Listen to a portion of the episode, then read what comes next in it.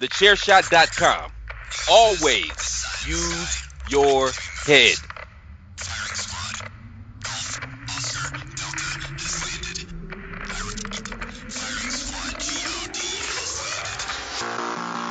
Warning. The Outsider's Edge contains strong opinions, unconventional views, and contrarian stances. Listen, if you dare. Hey yo,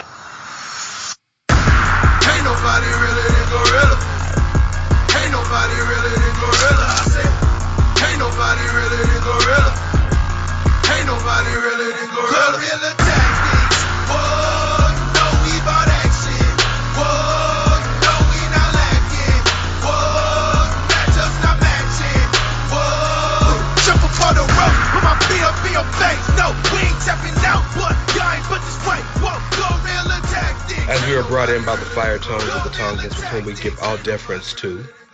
Uh, I'd like to wish you guys uh, belated happy Thanksgiving and welcome to the Outsider's Edge. Uh, yes, these are the dulcet tones. What's up, Chris? Of the of Mister. Well, I don't. What's my nickname? Rey Cash, Rance.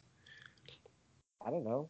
I When you don't do this week, uh, you know you call me Boo, but that's cool. Depending on depending on the day. Don't be, put, don't be putting the business out there. depending on the day. Um, yeah, it's Rance aka Rey Cash. When you don't do this for a week, you get out of the habit. Uh, but yeah, Outsiders Edge. Uh, I got both the click, both the boys with me. Got the whole click together. I got Kyle and Karl. What's up, guys? Hey, Karl. hey, what's up? E- Everybody seems kind of tired. Are, are you guys tired? What's going on? Well, I mean, so like I'm perpetually exhausted because I'm a school teacher during a pandemic And a student. and a student, and I'm buying a house. Mhm. So like I got a lot going on right now. And I have, and I have a medical condition. So you know, there's that. Yeah, Rance legitimately could fall asleep at any moment. We'll carry on with And I got kids, so You can Gimmick only use infringement, as- dog. Yeah, you can only use them as an excuse for so long. It's not like you're Heath and have like eight kids. look, I'm- two is I'm- plenty. Ask Rance, he knows. Yes, yes, Lord. Yes, I yes, mean- yes. Y'all know my opinion. A puppy is plenty. This is true. But you, but you have a bunch of kids. Just they go home. Damn, my fucking kids. All right. So um we missed last week and there was some stuff that was interesting last week, but after last night, none of that shit matters. Like wrestling is like as hot as it's been in, in a long time after last night. And we got to give Root Beer a lot of credit for that. Like, we really do. Like, whether you agree or disagree with the things that they did, like, the entire wrestling universe is talking about Root Beer right now. So before we get into that, let's get something. And I, I, I hate to, I hate to be slightly disrespectful and say get something out of the way, but we had a major loss in the wrestling business. Um, there is a lot of baggage behind this this gentleman, so I want to be respectful and not speak too deeply about who he was. But if we just speak about who he was in wrestling, he may be one of the most influential people in wrestling history, legitimately. Pat Patterson died this week. Um, the inventor of the uh, the inventor of the Royal Rumble, uh, Vince's right hand man for 30, 40 years. Um, he was one of the first openly gay wrestlers to come out. Um, has a lot of notoriety and has done a lot of things for a lot of people. Um, opened the door for a lot of French Canadians in the business today. Sami Zayn and Kevin Owens come to mind. Um, so we don't really have to give him a retrospective or give him a memoriam because I know there are some things and some some stories and conversations about him that are uncomfortable. But I think it at least warranted for the show to say rest in peace. Um, I'll leave it at that. If you guys want to say something, cool. You don't have to. Um, but we can move on. But I just didn't feel comfortable not at least acknowledging it. I have very complicated feelings about Pat because, like, you know, him being an openly gay person within the industry, like, as an openly gay person myself, that like matters a lot to me. Yeah, it's big. Um, but like, the baggage is also really gross and hard for me to overlook. but also he was a trailblazer and he did open opportunities for so many people and so like i mean he's a good example of how people are just fucking complicated like Yeah. Shades really of Grey. complicated um unfortunately the things that he's accused of are the kind of things that are like gross enough to really make you overlook a lot of the good parts Yeah. Well, but I don't wish death on anyone, even though death comes for us all. Um, so you know, props to you, Pat, and like, thank you for opening doors for us baby gays. Yeah. Um, I guess, you know, as far as Patterson's concerned, it's just kind of another one of those things where clearly a legend in the wrestling business. Um, everybody knows who Pat Patterson is. Uh, One of it's the another rare- one of these. Got to grow old. Yeah. Yeah, that's good true. point. Good point. and it's kind of it's just kind of one of those deals i guess where it's like as is the case with so many of these legends like unfortunately a lot of them just have their baggage and it's just something that we've all kind of grown accustomed to. It's like almost like we're conditioned to it in a lot of ways. And so i'm not here to speak on the dead either. Uh, i just kind of remember hey look pat patterson was cool in the 90s when I was really watching wrestling as a teenager and he was doing some dumb shit with Briscoe and McMahon and okay.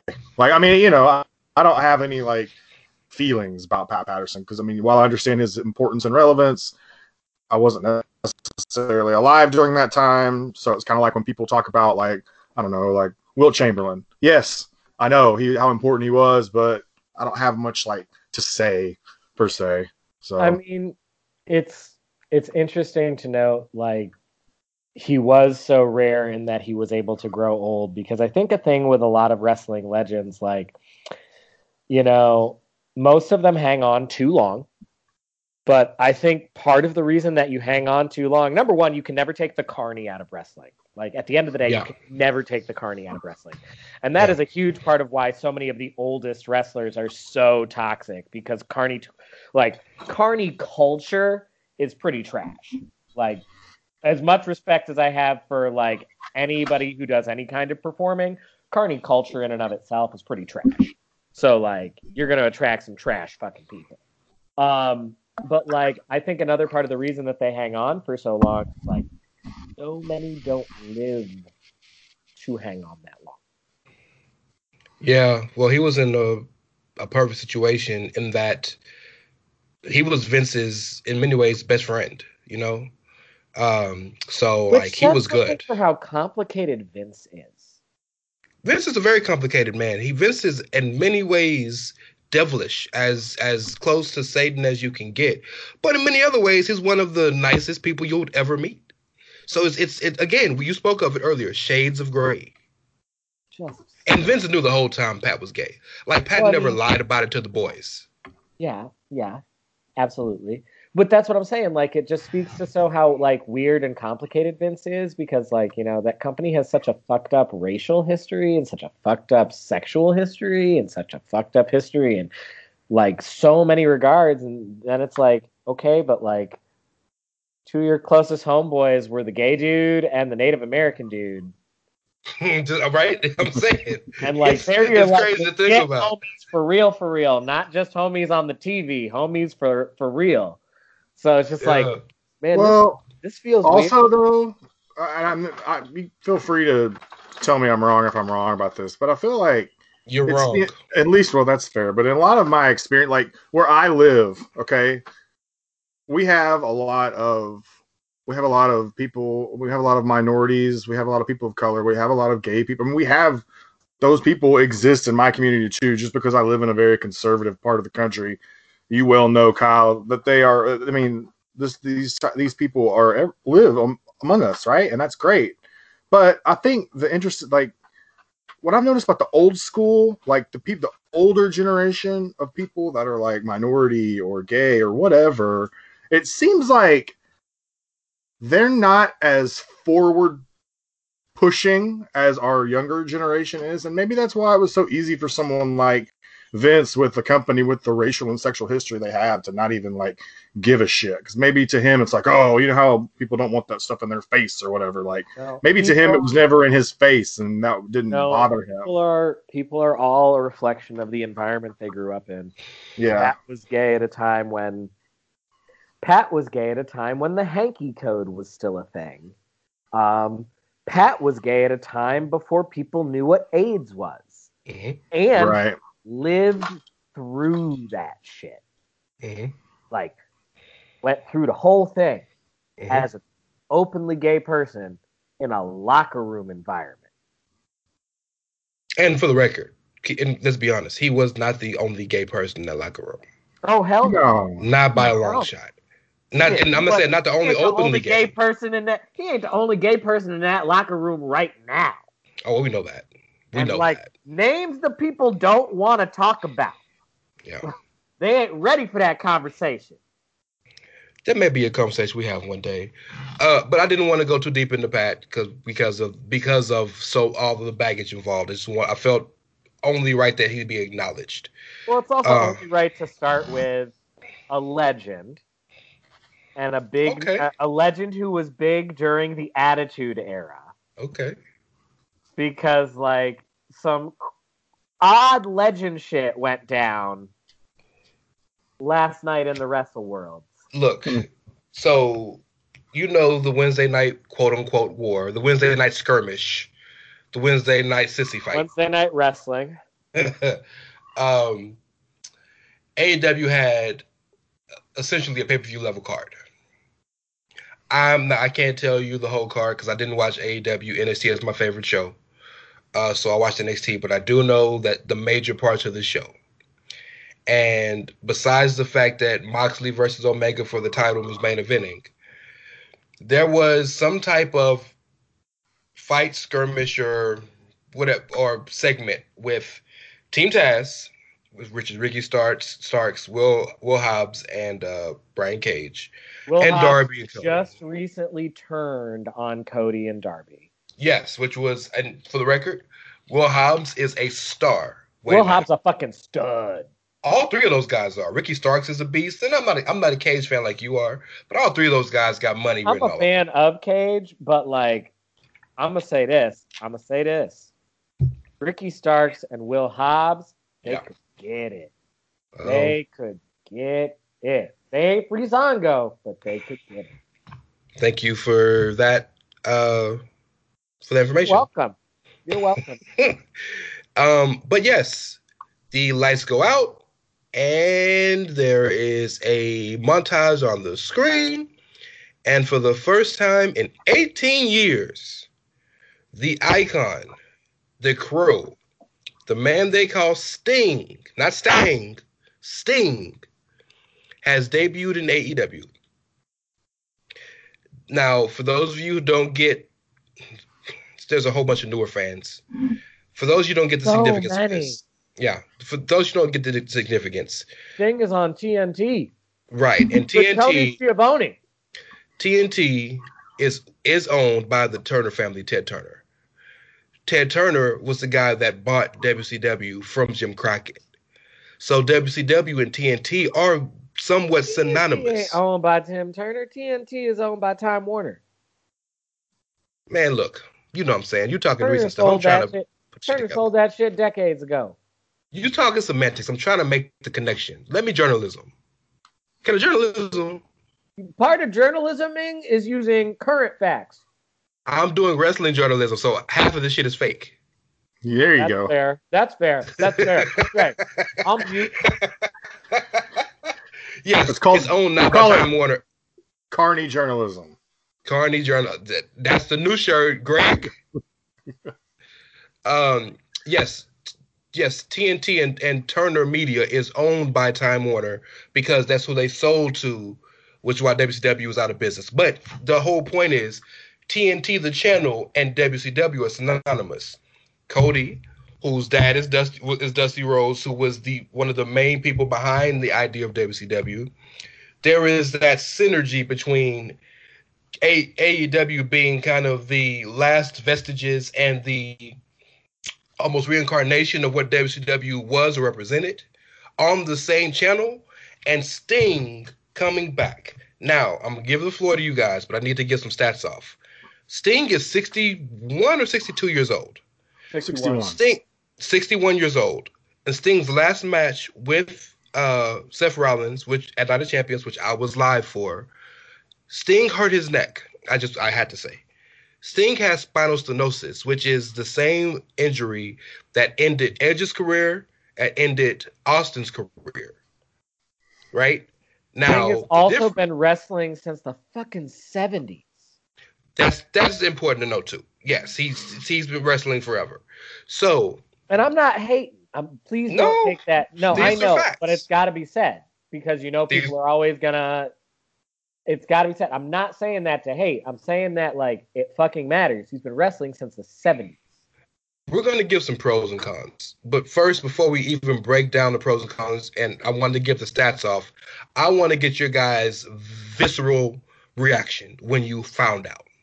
And um, um, if you don't mind, I'm going to go with Karl because, like, I I know you and I have talked about this. I haven't talked with Karl about this yet. Okay, fine. So, for those of you who don't know, I kind of started my wrestling fandom in the mid to late 90s. Sting is in my top 10, sometimes top 5 in term on the day you ask me of favorite wrestlers period.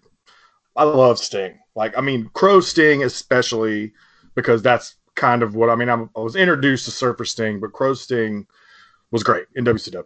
Okay? So, with that out of the way, uh, my first reaction is that's pretty cool. Like just like I would pop for the Undertaker and the bell and the gong going off every time. I'm popping for Sting too. Okay, 61, 81, 101. I'm popping for Sting. Okay, just because I do get, I like nostalgia. Um, that said, you guys know I don't watch All Friends Wrestling, um, so I don't I didn't. I saw clips of what happened. Um, and you know, AEW is always doing some shenaniganery. So I mean, it wasn't that surprising on a night like this that they would have Sting show up on a pay per view that was themed around winter and he's this crow and all this stuff. Like you know, that's so I think it's cool for it's cool if you are a fan of nostalgia like I am. It's cool if they're going to use him in, I hope, a limited capacity.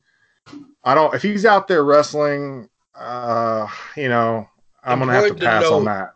Important to note, the press release mentioned that he signed a multi-year full full-time deal. Yeah. Just So, for- so for that's, I think, I, so that kind of lends itself to that, unless he's just going to be running around as a manager. And I just don't know about that. Like, and what we know about Sting, if you really think about Sting, okay, he wasn't ever like some of these guys they have managing people right now, or that are kind of helping the younger talent, like a Jake Roberts or an Arn Anderson. Those guys are natural fits for that kind of role.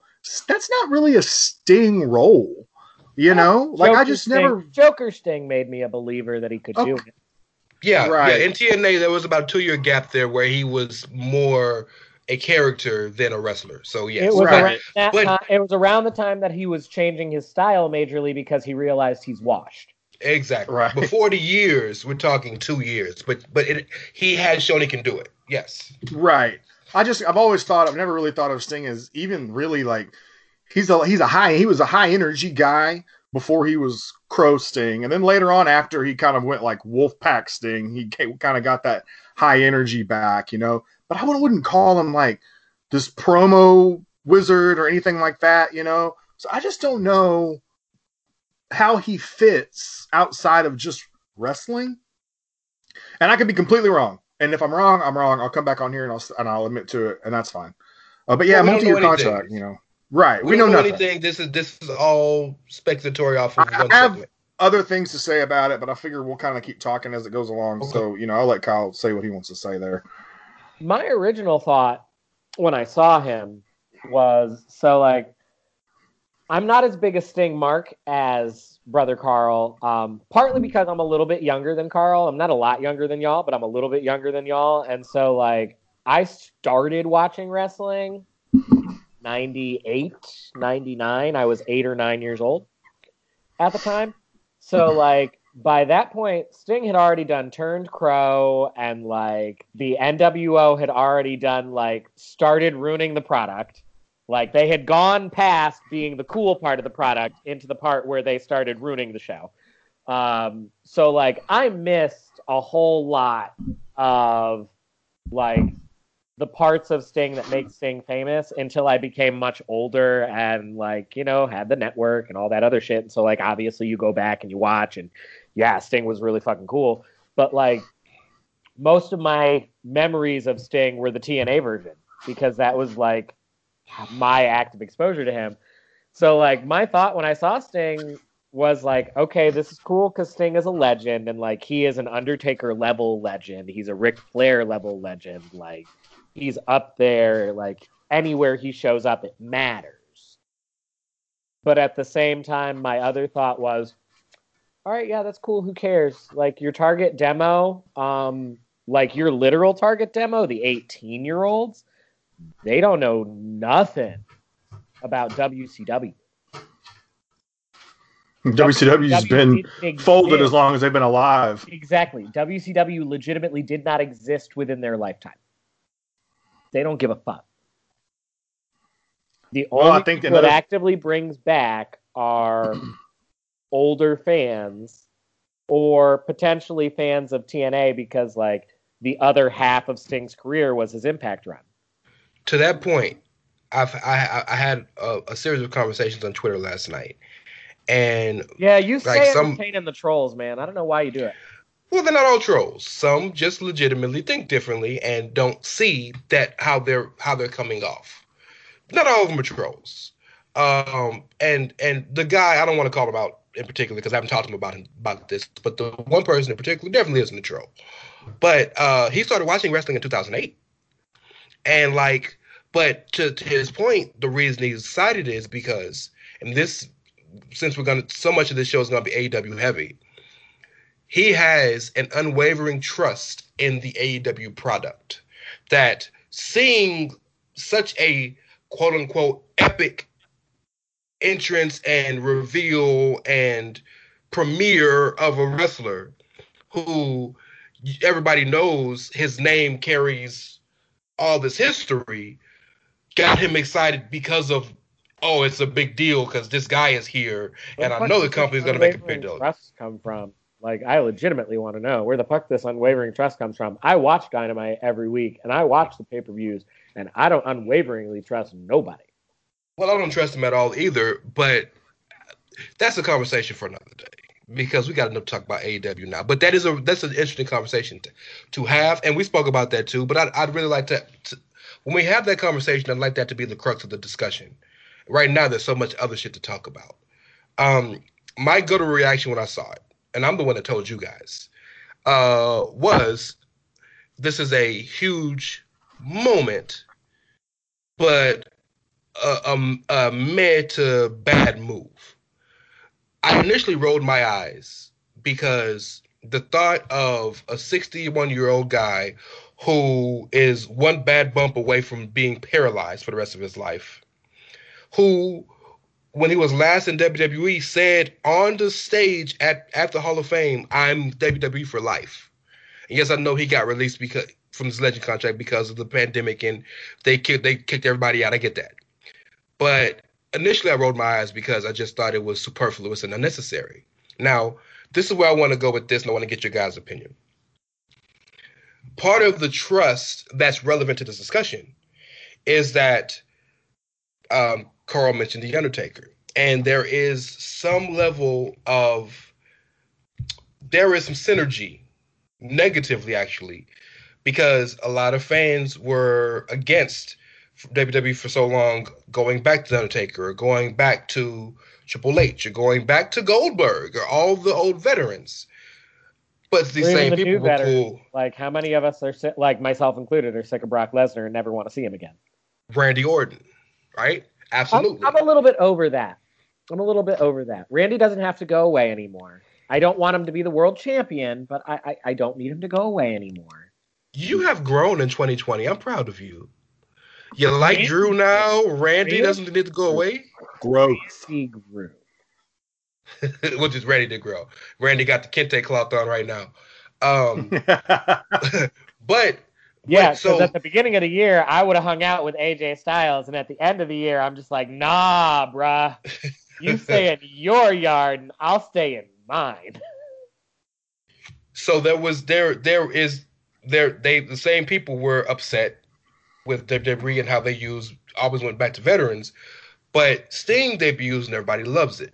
I want to get your guys' opinion on this because my argument to that point was it's the same thing in both companies, just used differently. What I mean is, yes, in WWE, the veterans often took spots away from the full time younger talent. That's fact. It's the same thing is happening in AEW, it's just the veterans aren't bumping anymore. You talk about Team Taz, Ricky Starks and Hobbs and Cage. None of them talk. Taz is the one running the show. Taz is the Bobby Heenan. Lance Archer. All he does is say everybody dies. Jake the Snake is the guy talking for him, making the decisions on the on the, on the duo, putting him in feuds with other people, right? Um, Tully Blanchard is looked at on camera, on screen, in canon, as the mastermind behind the success of FTR and um, Shawn Spears, whatever success he has.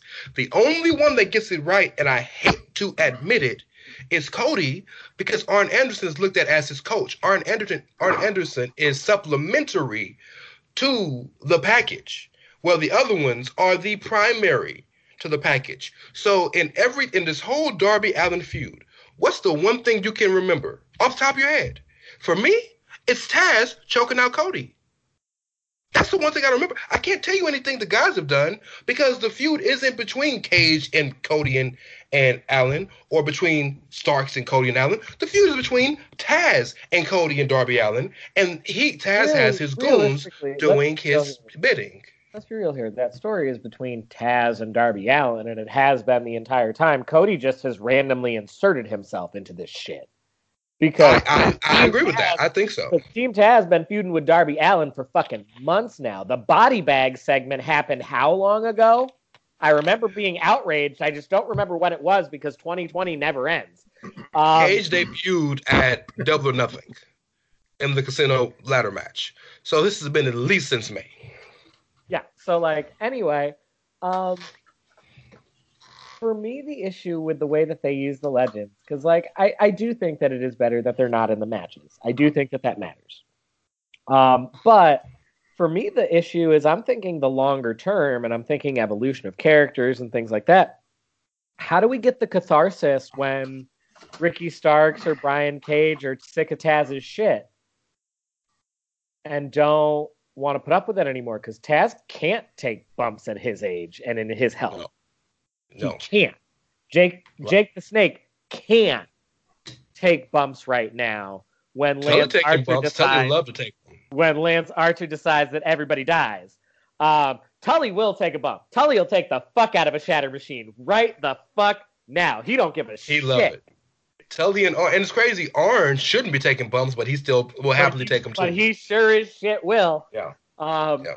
No, but really though, like my bigger point though is like with the exception of Jericho, who is washed, and like to his credit, Sting, even though he is also washed, like none of these legends can physically bump. So when the time comes that like it's time for Junior to fly and uh, surpass the mentor and turn on the mentor or blah blah blah, you can't have the catharsis moment of fuck yeah, put Taz through a table. See the the the point the the the similarity, and people are out. People have been outraged by the fact that people think that these these two situations are similar at all. But the point is, yes, I understand the journey is different, the path is different, but the point is still the same. The older guys, the veterans, are getting over at the expense of the full time guys. Karl, So do you disagree? yeah, no, I don't, and I, I I want to, if you'll allow me to kind of ramble for a minute. I, I, I have two Please. points I wanted to make about what you what, about what we're talking about. The first is kind of what we were talking about, how the legends are used in a different manner. Okay, so as we've said, and it's you can't completely really argue. There have been times with WWE they bring in legends and they take spots away. And in this case, we're talking about well, AEW uses them differently. You know, Taz talks for Team Taz and etc. Okay. The first thing I just want to say about that is to me, when you talk about WWE bringing in legends and using them in storylines, the re a lot of times the reason it seems to me why WWE doesn't approach it the way AEW has approached it with legends is because WWE's legends l- quite literally can tell a story on their own. Okay. Now, AEW, that doesn't mean that you couldn't necessarily have an, a WWE legend helping a up and coming superstar the way AEW does, but that mm-hmm. speaks to the way AEW approaches it. They Mhm. approach it of the mindset, well, we've got guys who maybe aren't quite ready to be on their own. Maybe they don't have the chops. Maybe they're still getting their feet wet with this. It So it's rub. Right. It's important to give them a rub and give them someone that they can learn from. And I think that's okay. And by the way, I'm not huge about the legends either, but there is a point I want to make, and this is the second point. You and I were talking to the same person, Rance, and I did tell him earlier today that I was probably going to respond to what he said to me.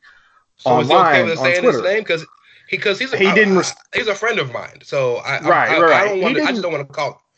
He never responded to me, and of course, he I don't even think does, doesn't he live in like Australia or something? So I don't I don't even Yeah. know. So he I'm- could I'm be just- asleep. Be, we're, it's too much. It's too much of all this, like all this secrecy. Sir Sam. Sir Right. Sam writes for LOP. He's a friend of mine from back in the day. We talk all the time. We drastically disagree on all the stuff, but it's always love and always respect. So, right. Go ahead. so I just wanted to say this. First of all, I, I have a tendency to go to shitpost city when it comes to Twitter. Okay, I'm up there. I'm always talking some shit. Okay, That's a new And- shirt, Greg. Shitpost City. so I tweeted when this happened last night. The same people shitting on Undertaker all these years are hyped for Sting with my crying, laughing face because it is funny because it's kind of the way it feels, right? And I didn't get very many actual responses, but Sir Sam did respond. And he said, and he kind of this alludes to what you said. I'm going to read all the tweets and then I'll respond to him because I do want to respond to him. He said, Okay, I'll bite. I certainly was someone who said Taker and the other WWE legends were holding down the WWE main roster talent and delivering poor performances that brought over overall quality down. There is a difference though. AEW has shown they can use legends without it detracting from their main event and even up and coming mid carders scene. Guys like Dustin, Matt Hardy, and Jericho, after establishing the AEW championship, have been used to establish those up and comers and aren't being used in self indulgent or self serving angles that only glorify the past at the expense of what is happening now. Sting is old. I don't know if he can wrestle, but I trust the bookers in AEW to use him in a way that benefits the overall product rather than detract from it as Undertaker did for many years. Of course, they get if they get it wrong, I will change my opinion. But every usage of legends so far has been done tastefully. So I really only want to harp on one thing he said here because he's not wrong. A lot of the things he said here are right. Um, but there's one I do take umbrage with Undertaker detracting from the product because my tweet was about Undertaker. It wasn't about anybody else. It was about Undertaker because Undertaker and Sting, even though they've never wrestled, are connected because there was always that dream match that everybody wanted between the two, right? And so there's they, that. and they were kind of like the leaders of both locker rooms. Yes. So I just want to I want to completely and you guys are free to disagree with me if you want. I want to disagree with Sam about the idea that the Undertaker detracted from WWE product. Uh, The reason why I disagree with this is because 90 like the Undertaker you can't detract from the overall product of a show when you are wrestling one match a year and it's built on a on a card that goes for 7 hours and you're only doing limited appearances for about six weeks. Okay, I'm sorry. A three you show up on a three-hour Monday Night Raw because he hadn't come to SmackDown uh, just a couple of times during this whole one-year thing. It's always been Raw, Uh, unless correct me if I'm wrong, but for the most part, it has always been Monday Night Raw. Okay, and the more in- recent years, yes. yeah, up up until SmackDown made the move to Fox. Okay, so whatever.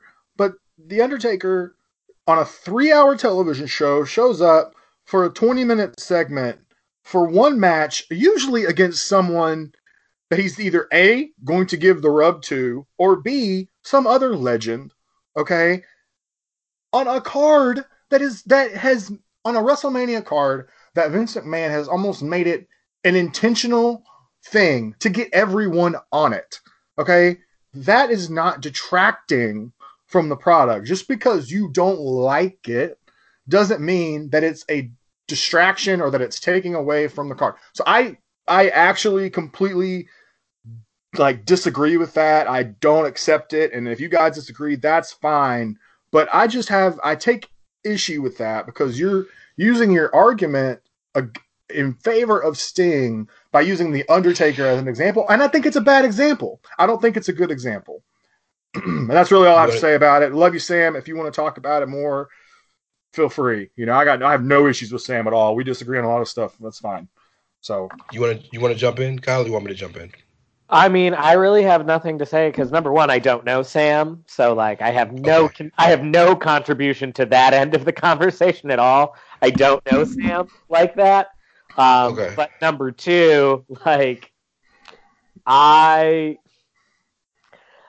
I have been very vocally anti the legends um, because I'm over them.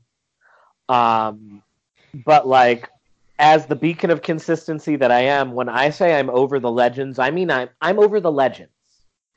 If you were from the Attitude Era or the Golden Age, I want to shake your hand at an autograph signing. I want to buy your autobiography. I want to watch your documentary on the WWE network or listen to your candid interview about what it was like to work for McMahon or Turner during the height of the wars. Like, that's what I want from you. Or I want you to be working as a booker or an agent or like uh, running a wrestling school or somehow doing something else in the business, being a commentator. But I don't want you as an on air in ring talent. Um, so to go to to go to speak to the Undertaker point, I, I I completely agree with you. I think where the disconnect comes with I don't want to speak for Sam, but for fans who feel that way, is that we have to remember we're older fans, and and I can say this because I know you guys like the back of my hand. Our fandom is is based upon primarily the entertainment aspect and not the wrestling aspect. The wrestling aspect we love, but it's ultimately the entertainment aspect that is number one, the checkbox on our list of what we're entertained by. Well, especially many people- because for younger, for newer fans, I want to put some nuance on that. Y'all, when you watch wrestling long enough, you have seen every type of match, every kind of gimmick, every storyline, every combination. Like, if Mhm. you've been watching long enough, you have seen it somewhere before. That's not to say that there aren't still amazing matches that make your jaw hit the floor or that make you go, oh my God, this is fucking awesome. But it is to say that when we're watching Raw or SmackDown or NXT or Dynamite, like, it's got to be a banger for us to be like, yeah, that, that match was the big thing that I remember from that night. Right. So many people of this generation are are primarily interested in the in ring in the in ring portion of, of wrestling. The the the the entertainment and the storyline portion of it is secondary, whereas it's the opposite for us. So Taker's matches have not been very good in the eyes of that group. So that's why com- it's a detraction. To It's them. completely fair, by the way. I'm, I'm sorry to cut you off. I just want to say one thing. I'll let you keep going. By the way, when I say all these things and when you say all these things, I want to make it clear that even though we're disagreeing here, it's okay if, if what you prefer with wrestling is the Yes. wrestling. Yes. That is okay. I'm not here to judge anybody for what they like. That doesn't mean that I'm not going to sit here and call them all friends wrestling. I'm still going to do that. Okay, I'm that's going to happen. I'm not even going to go that far. And I'm I'm going to kind of mildly disagree with Rance in one aspect. Like with Undertaker matches, especially pre hip replacement, like we're talking like Roman at 33. Um, that was shouldn't have been allowed to compete and hard to watch levels of bad It because was. he was so blown up. And it, like he was trying, and Roman was trying. Like they were both trying so hard to put something together, but he couldn't physically do it. And as And someone who was in the crowd, like who was actually Yeah. at that show, like it was hard for us to watch because it's like, man, I'm watching I'm watching my childhood hero like audition for the retirement home. But Taker's only really had three good performances since Brock at 30. I, I, I give him four. And when I say good, I, I don't mean like he can move around. I mean like enjoyable in ring performances. Oh, that's fair. Go, I'm sorry, Karl. Go ahead. No, no, that that but that's it. All I'm all I'm really getting at is like it's okay for us to have these differences. I'm still gonna get off my jokes and I'm still gonna make my shit posts. And I would caution people not to take me so seriously sometimes because I feel the way I feel and I'll have a conversation with you if you want to have that conversation. But 99% of the time when I'm discussing these, this like not here on the show, you're getting more of how I really feel on the show. On Twitter, I got X amount of characters to say a bunch of dumb shit, and that's just kind of what I do. You know, I'm in it for the likes. Okay, I need that. I need that. I need that um, confirmation. I need that. Hey Rance, you you, remember hashtag shitposting 2019? Yeah. that- Well, Karl, it's, it's at one point Karl's name on Twitter was shit po- was Mr. Shitpost or something like that. I, I- I, I think- hashtag shitposting 2019. I, I think I think the better argument though for the, the Taker argument is Goldberg.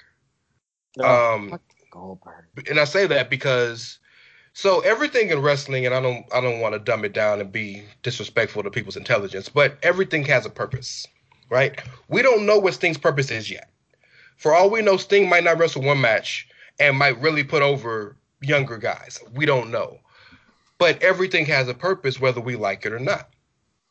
And sometimes on the card, in, in, in, in the entertainment industry, but especially in wrestling, there is something that is involved that is strictly for the bottom line. Goldberg's and Goldberg's involvement in WWE is strictly for the bottom line because to this day Goldberg still pops a rating and draws a few extra fans. So when he beat Kevin Owens when Kevin Owens was at his height, yeah, I get it. Kevin Owens was in, in the middle of a great feud with Jericho. Owens and Jericho should have been for the title of WrestleMania. Cool. But they gave us Brock versus Goldberg in one of the greatest five minute matches in history. That was a big money deal.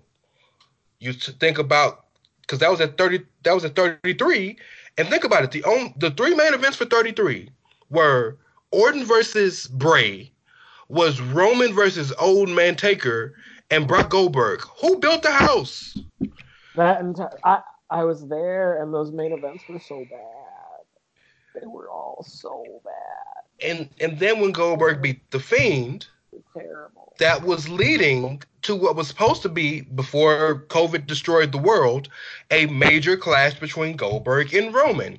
Didn't happen. Roman said, "That don't work for me, brother," and it, and things changed. But there was always a purpose. Now I get it. You have every right to think it's not good, but there was a reasoning behind it. But that's the more important point. But ultimately, everything can't be judged on, man, was this match good or bad or not? Because everything is a business, whether you want to like that, admit it or not. So every without the business portion of the product, you don't get the product. True. Le- le- legitimately, if they're not if they're not cutting checks and making money, then there won't be a AEW Dynamite coming on this You Wednesday. know, I'll say this though. I'll say this though. You know what 33 was though for them, for real, for real. Proof of how much of an institution you are, because you got to be damn good to be able to roll out three trash ass main events and still turn record profits and revenue for the next three calendar years. Well, that's Well- because the matches the matches aren't what sells WrestleMania anymore. WrestleMania Facts. itself sells Oh, no, WrestleMania. right. That's what I'm saying. No, but you, that's what I'm saying. Like 30, 33 is a great example of that because Yeah. all of the main events were bad. Well, I, I disagree. Bad. We- I- Roman, most every Most Uh, everybody I know disagrees. bad. Goldberg Brock was fantastic. It's one of the greatest five minute. You, I get it. I respect that. That's your opinion. But most of the people I talk to, even the people who hate Goldberg, say that's one of the greatest five minute matches of all time. Oh, the, yeah, that's that's my favorite train wreck that ever existed. And actually, and I'm not here to break down WrestleMania 33. Oh, stuff like please. God, no, because I. But I do I do want to say one thing about the Goldberg or the Taker Roman match while we're talking about how bad it was because it was bad. Um, And we've in a way, gone away from it told its- right in a way, well, in a way, it told its own story to me because I was almost like, like you said, Kyle, you're sitting there watching, you're watching a hero like, like audition for the retirement home, and in a way, you just kind of like you're. It's almost like the end of a story, like the bad end, the bad, a bad ending, an unhappy ending. You know what I mean? That's kind of what I got watching that. That even though it wasn't in on purpose, that like I was watching a story that wasn't even meant to happen, and I actually have an appreciation for that match, and I remember a lot about that specific match Same, I do too. because of that. it's Clint Eastwood in the gunfight finally getting shot. That's what it was. The only problem is the motherfucker came back from the dead because he wrestled three, four more years. True. I feel He had his he had his robbed. King Leonidas. I feel so cheated and robbed. So let, let's get back and kind of put a put a bow on the Sting conversation. Um, what do you think Sting's role will be? Put over So I Darby think- Allin and get him to figure out that he needs to stop being such a dipshit. Well, that's cool, but uh, we're talking multi-year contract, so that's three, six months major. Like at this point, it's hard for me to imagine him not wrestling because, and again, and I, I, I mean no ill will by the statement. I love how and what AEW is doing with with veterans. I love it. I love it.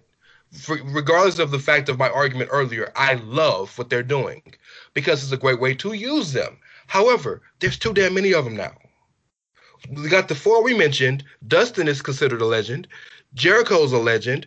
The Rock and Rolls come every now and then. Paige shows up every now and then. They just had uh, Greg Valentine in the crowd the other day. Matt Hardy called himself a legend. Like Well, at what up, point? hold up, Rance. Hold up, Rance. Hold up, Rance. Dustin and Matt Hardy are both legends. If you Yeah. really think about it, like I, I, I don't want I don't want us to dismiss like oh Dustin is considered a no no no Dustin Rhodes is a legend like Goldust I only is said like I only like he's not considered because they're currently event. wrestling. He's not a main eventer or anything. No, he's a legend. But I he- only said I only said considered because they're currently wrestling. okay okay okay. Yeah, that's all. That's what I meant. I, when I think legend, I think of a guy who doesn't wrestle anymore. But Dustin the Matt are still full time. That's what I meant. But you're you're absolutely right. Dustin is a legend. Dustin started wrestling in like the late '80s. Dustin Rhodes is a legend.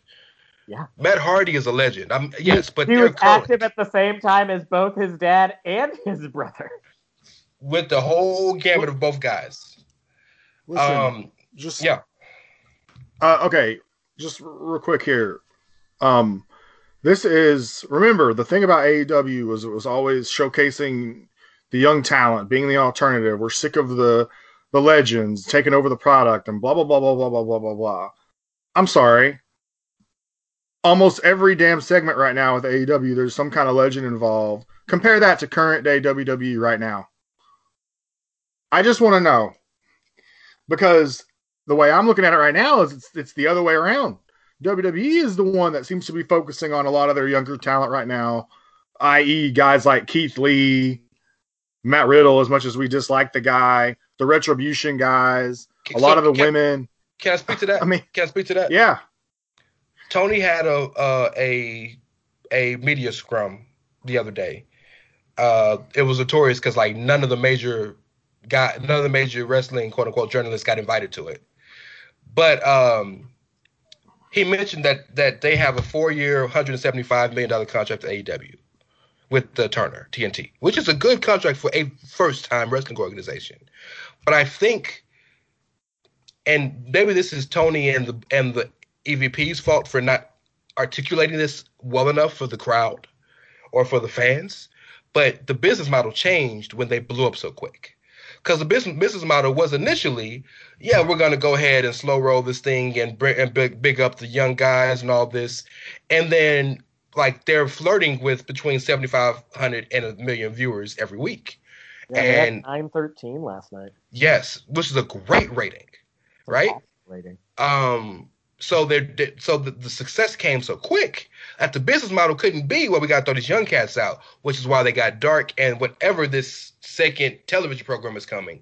And that's why they throw 27 matches on dark because they got so many people who's not wrestling. Throw them on there.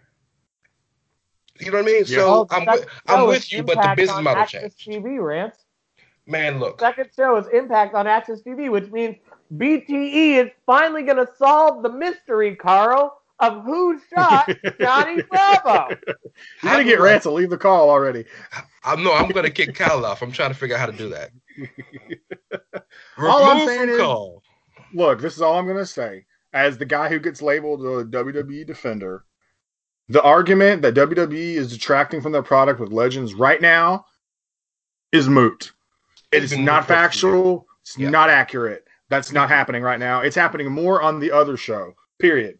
And you, I'm, I'm sorry if you don't like it. Oh well, that's the facts. Kyle mentioned Impact. So this the second biggest moment of of the show. Total before we get- stop all elite wrestling. Before we get to the actual Impact portion of it, it's important to note that so in terms of storyline, they played this fantastically. Oh, Don yeah, Cal- honestly, brilliantly booked. Don Callis has been showing up to do a few uh do um um commentary for a few Yeah. matches. You know, ever since Kenny and Hangman broke up, he's been turning he's been saying he's going back to be the cleaner and all this stuff. And if you know anything Well, about we the all history know who the cleaner's biggest fanboy is. exactly, if you know anything about the history between Omega and Callis, Callis kind of brought Omega in. They're both Winnipeg guys, right? So this big match between Moxley and Omega, Omega ends up winning because Callis helps him win. They run off with the title, run out the building, and Alex Marvez, old penguin shaped ass, I hate that dude. Uh, he ain't do nothing. I just don't like him. Um, tries to catch them in the parking lot, and Callis says, "We'll explain this to y'all on Tuesday." And Marvez is like, "Dynamite's on Wednesday." He said, "I said Tuesday." Apparently, there is now some sort of some type of partnership between Impact Wrestling and All the Elite Wrestling. We'll get into specifics, but yeah, again, your visceral reaction, please.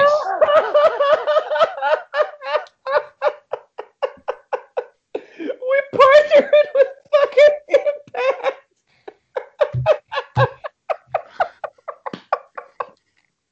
They're putting a motherfucking champion on fucking TNA Impact. oh, oh. Well, that's Kyle's visceral, visceral reaction, I guess. Carlton, do you while while while my brother laughs, you want to give me something? Uh, sure. Um, I don't have. I just don't have that much of a reaction. Maybe my real reaction should be much like the great Tommy Dreamer when his pal Johnny Bravo was shot. Maybe I'm my reaction. Both of y'all off this call right now. Maybe my reaction. Maybe my reaction to all this should simply be no. I don't know. Like I don't Oh. really like. all, all I'm not. jokes It's not moving me to watch it. Okay. All That's jokes I'm aside, to try to figure out who shot the dude, your boy Kenny Omega uses a gun. I'm telling you, man. Oh, I hate y'all so I'm- much right now, for the record. I hate y'all so Oh. much. oh my god. No. I, I look. I am. I'm hard on AEW. I know that. Okay. I'm hard on them for a lot of reasons, and they have. But they have. Uh, this does not move the needle for me. I'm not saying it's a bad thing. First of all, I'm not going the Kyle route. I'm not going to laugh him out the building. If that's oh, that's fine. I didn't say it was a bad thing. It's a hilarious thing. Right, right, right, right, right. I get what you're saying. I just so it it doesn't do anything for me personally, but I mean it doesn't. One thing I will say it could help them with is BetMGM has an unreal deal for sports fans in Virginia. Turn $5 into $150 instantly when you place your first wager at BetMGM. Simply download the BetMGM app and sign up using code Champion150. Then Place a $5 wager on any sport. You'll receive $150 in bonus bets, regardless of your wager's outcome. And if you think the fun stops there, the King of Sportsbooks has plenty of surprises in store. Check out daily promotions, same game parlays, live bets, and so much more. Download the app in Virginia today and get $150 in bonus bets instantly from your first wager only at BetMGM. BetMGM and GameSense remind you to play responsibly. See BetMGM.com for terms. 21 plus only, Virginia only. New customer offer. Subject to eligibility requirements. Rewards are non withdrawable bonus bets that expire in seven days. Please gamble responsibly. Gambling problem? Call 1 800 Gambler. Promotional offer not available in Washington, D.C. Their women's division Well, yeah. because yeah. they've got quite a few great women's wrestlers on Impact. That's one of the highlights of their company. Been the highlight and of the hopefully- company for its entire existence. Yep. Yeah, so maybe that could help. That is, Yeah, of course, You if know, Kenny Omega allows them to do things. you know who, Yeah. you know how it could benefit Impact. AEW has a glut of tag teams, and the North need people to fight other than Gallows and Anderson. Well, and let's so, be real, Gallows and Anderson are obviously just going to be reunited with Omega, and they're going to do their own like faux Bullet Club shit. so so yes, it is. Uh, it helps both companies from a talent perspective, because Impact has no main event talent right now. No diss to Rich Swann, no diss to Eric Young, but it's just what is what it is. And um, Impact also can use the the glut of extra wrestlers who aren't being used in AEW, and in in turn, AEW, since it's a bigger platform, can take some of the bigger Impact wrestlers, much like they've done with the with the NWA, and showcase them. So it is very it, it, is- it has a synergy to it. Even North versus FTR. Well, it's got to be the North I mean- versus the Bucks first because the Bucks are the champs. But yes, that'll happen too. No, fuck that. Um, Have the North defend the TNA titles against uh, FTR. Okay, I'm fine with that. So I have two. First and foremost, I don't have a problem with it, but I have two major issues with it. I love how you don't have a problem with it, but you have issues with it. Like I think it's- things. I think it's smart business, but I think it can. My, okay, so my two issues are one, I, I it's very hard to trust partnerships between companies that aren't in different countries because somebody got to lose. And who gonna fight that? Who gonna fight that? That who gonna fight that fight? Who's gonna make that decision? Yeah, look It's- at what it, look at what uh, New Japan's been dealing with, trying to get the fucking belt off of Moxley. Right. And again, I can understand a, a, a Japanese American relationship because they're not seeing each other's markets. So I get that. We're talking about people in the same essentially country, right? Um so th- I'm always weary about that. And and I, I, I like I feel that there could become some issues with that. Tony has all the leverage, so Callis and Scott D'Amore got to play ball. But I, I think there's there there could be some issues with that. My second issue is that this fans have created this idea that Tony Khan is trying to open the door and let all the companies work together in some way, form, or fashion, and that's good for wrestling. And it's not. I don't think it is. I think it's good for wrestling to do every now and then, maybe mix once or twice, but to let the doors be open to every company, I th- I think that hurts the business because nobody gets over. You have to get over in your own world before you can be over in that world. If there are no doors, then how are you over here, there, or there? This is not the territories anymore. We are not cut off to the world. So we we we don't have to wait every month to pass tapes or trade tapes or get magazines to see what happened in Memphis when I'm in Houston. Everything's online right now. So so it's not going to help doing this. You need to stay in your own company, get big, and then if you're going to do something, New Japan has it best. Excursion this motherfucker. Right? Send them to do a bid for 6 months or for a year. That works.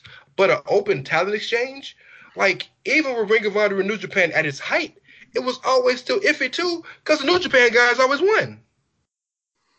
And well, let's face it, who's the Impact World Champion right now is Rich Swann. Am I right? Yes. Why do I know that? Anyways, i- i- is Rich, who is Rich Swann beaten in AEW?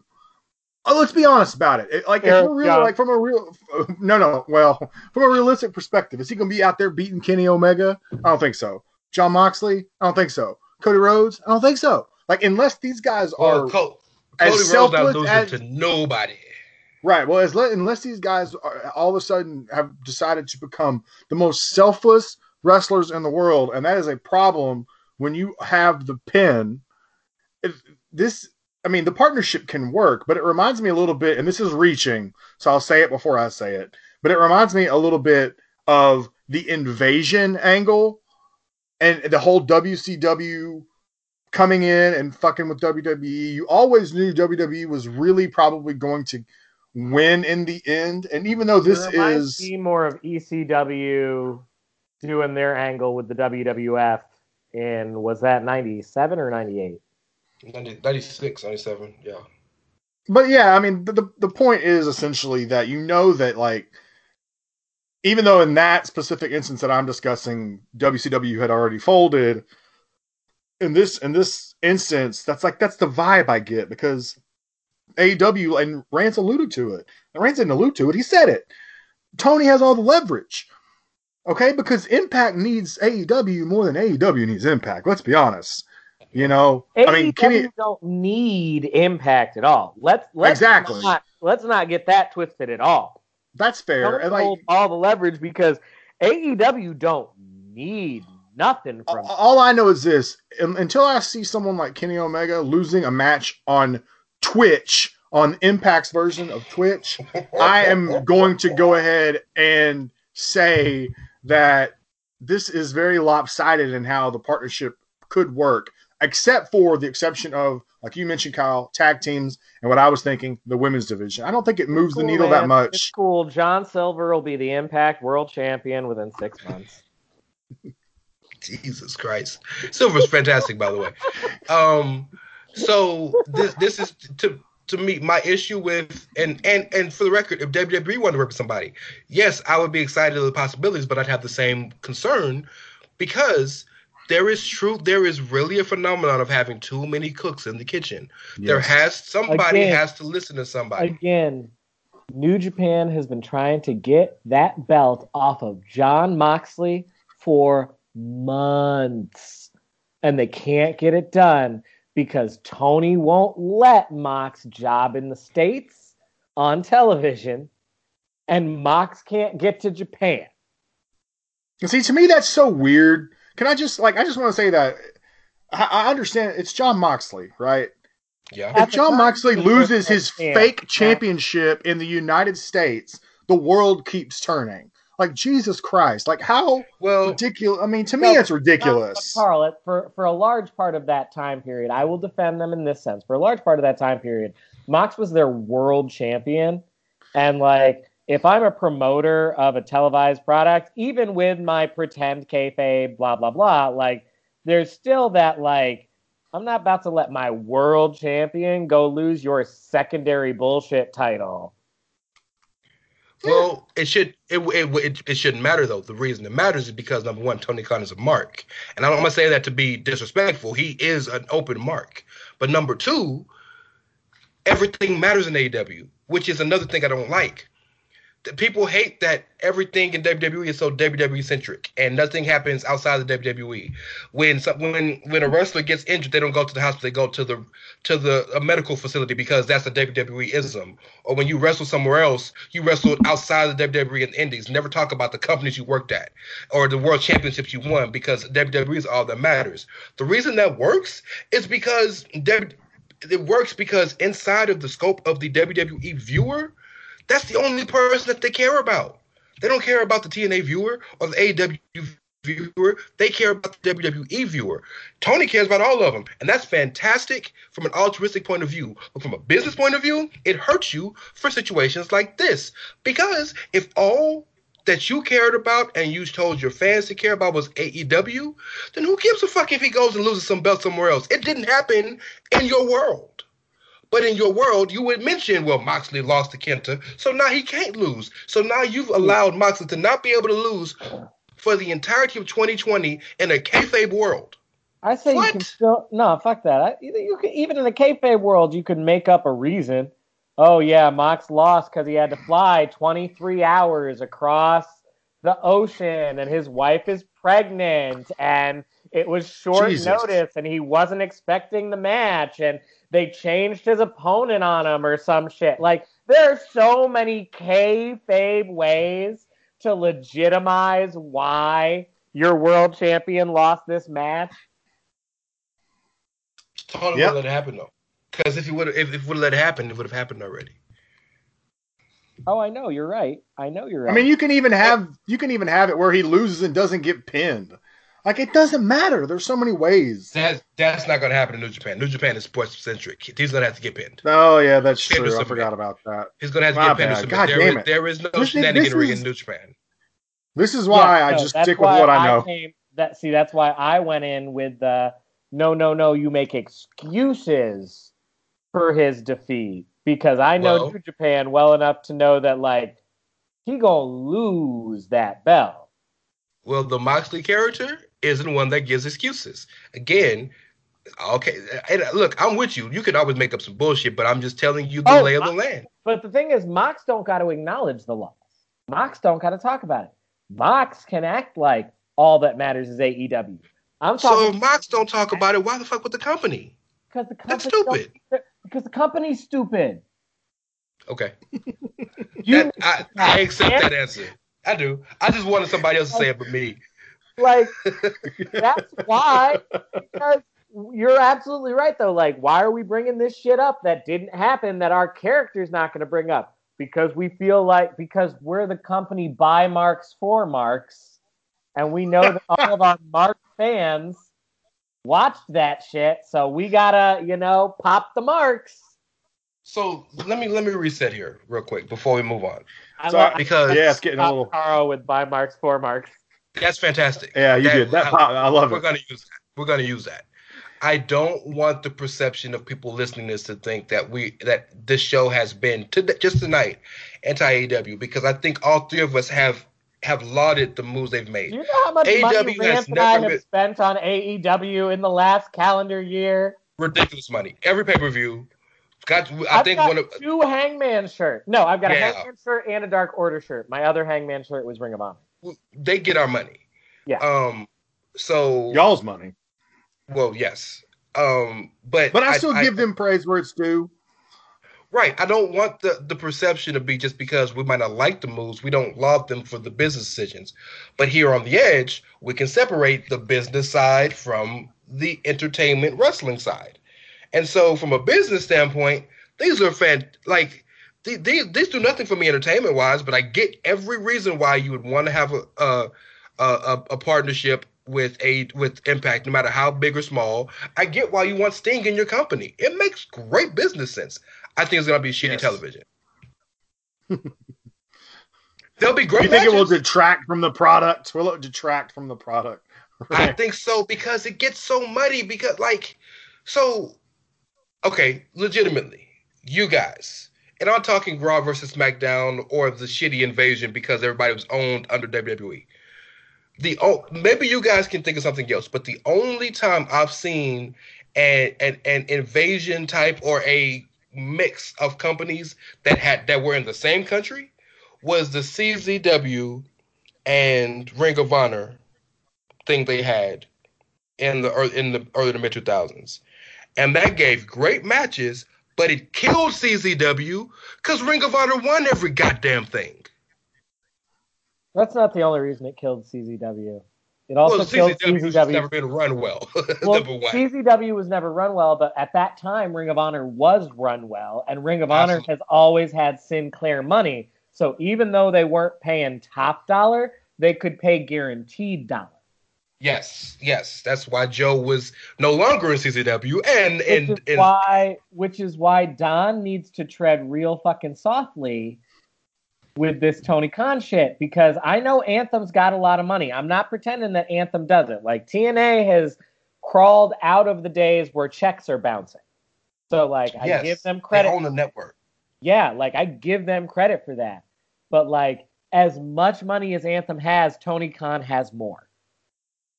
Yeah, you're right. Um, final thought. Do you Tony think Khan wanks Tony? nuts. All right, I'm gonna let that breathe. final question. Does do you think Tony tries to buy Impact? I think I Tony will make Tony an talks about you. offer.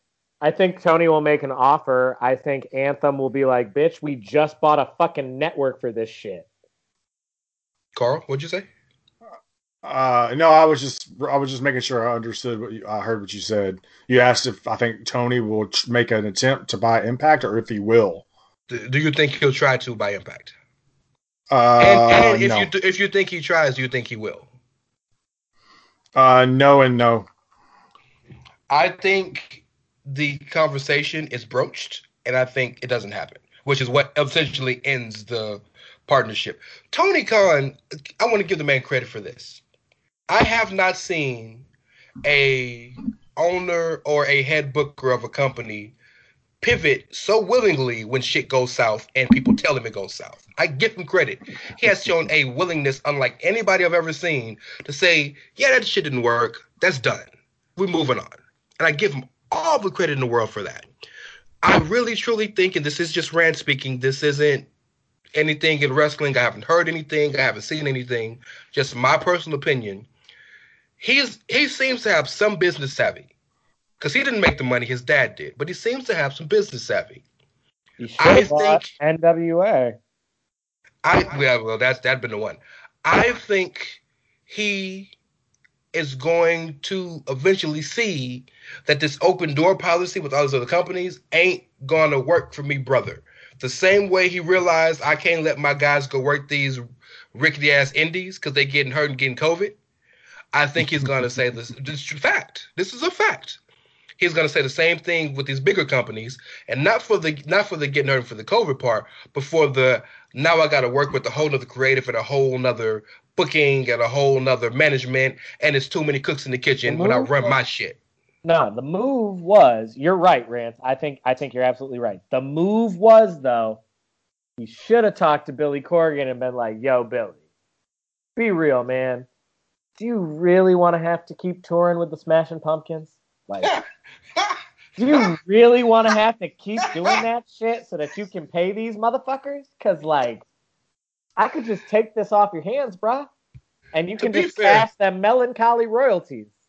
to be fair, Billy ain't never got to work again because that man got royalties in the millions for the rest of his life. melancholy and the infinite sadness. Put it this way, though. man Forever. The, the thing about that is, now NWA has their own bag of issues, but but TNA or not TNA, but AEW, Tony Khan, the vision that Billy Corgan had for NWA would never would fit in the vision that AEW has, in my opinion. But that's the that would be the beauty of the partnership is have a whole separate. You do what you do. I bankroll it. My guys can come and leave. That would have worked. I'm sorry Speaking to of Billy say. You- I have a hypothetical. no, you Go ahead. the Tom. thing about that is i'm just going to say like you know how like you always hear about people who write screenplays or whatever getting their shit edited and change all the time because they sold the rights or someone else is putting it together like Mhm. you always got to worry about that you trying to do something and tony khan's like whoa whoa whoa like you've been saying that don't work for me brother you know what i mean same thing with it's the same thing with impact man and not to mention i'm not sure like surely someone's got to be in his ear being like, do you really want to tether yourself to impact? Like, for a short time, sure. But, like, you're going to buy? You're going to think about buying Right. these guys? ought to be in his ear. Like Brian Cage just came there from Impact. Like literally just was in Impact a couple months ago. Um not but for real though, hypothetical. What would the wrestling world be like if Billy Corgan had succeeded in buying TNA? Instead of Anthem. I, I don't think much would have changed. It's just they would have they they they they they'd be on full Twitch full time. They wouldn't have a television I channel. I was gonna say they wouldn't have a TV show because Brian or Billy Corgan like that melancholy money run long, but it don't run by AXS TV long.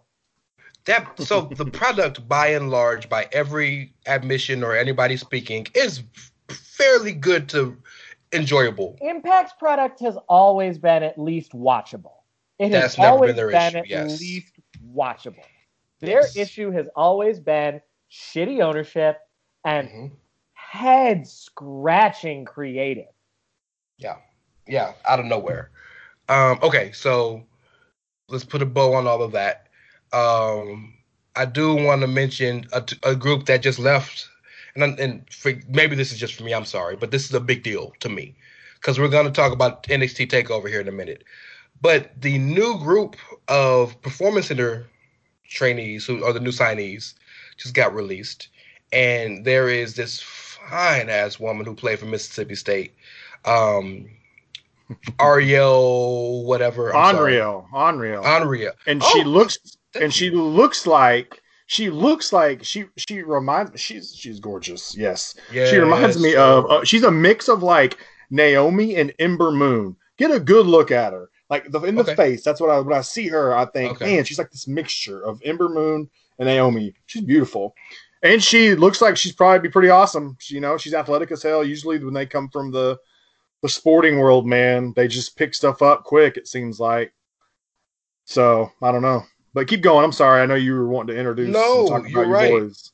I appreciate that. Um I am trying to find the list of the new guys that just signed.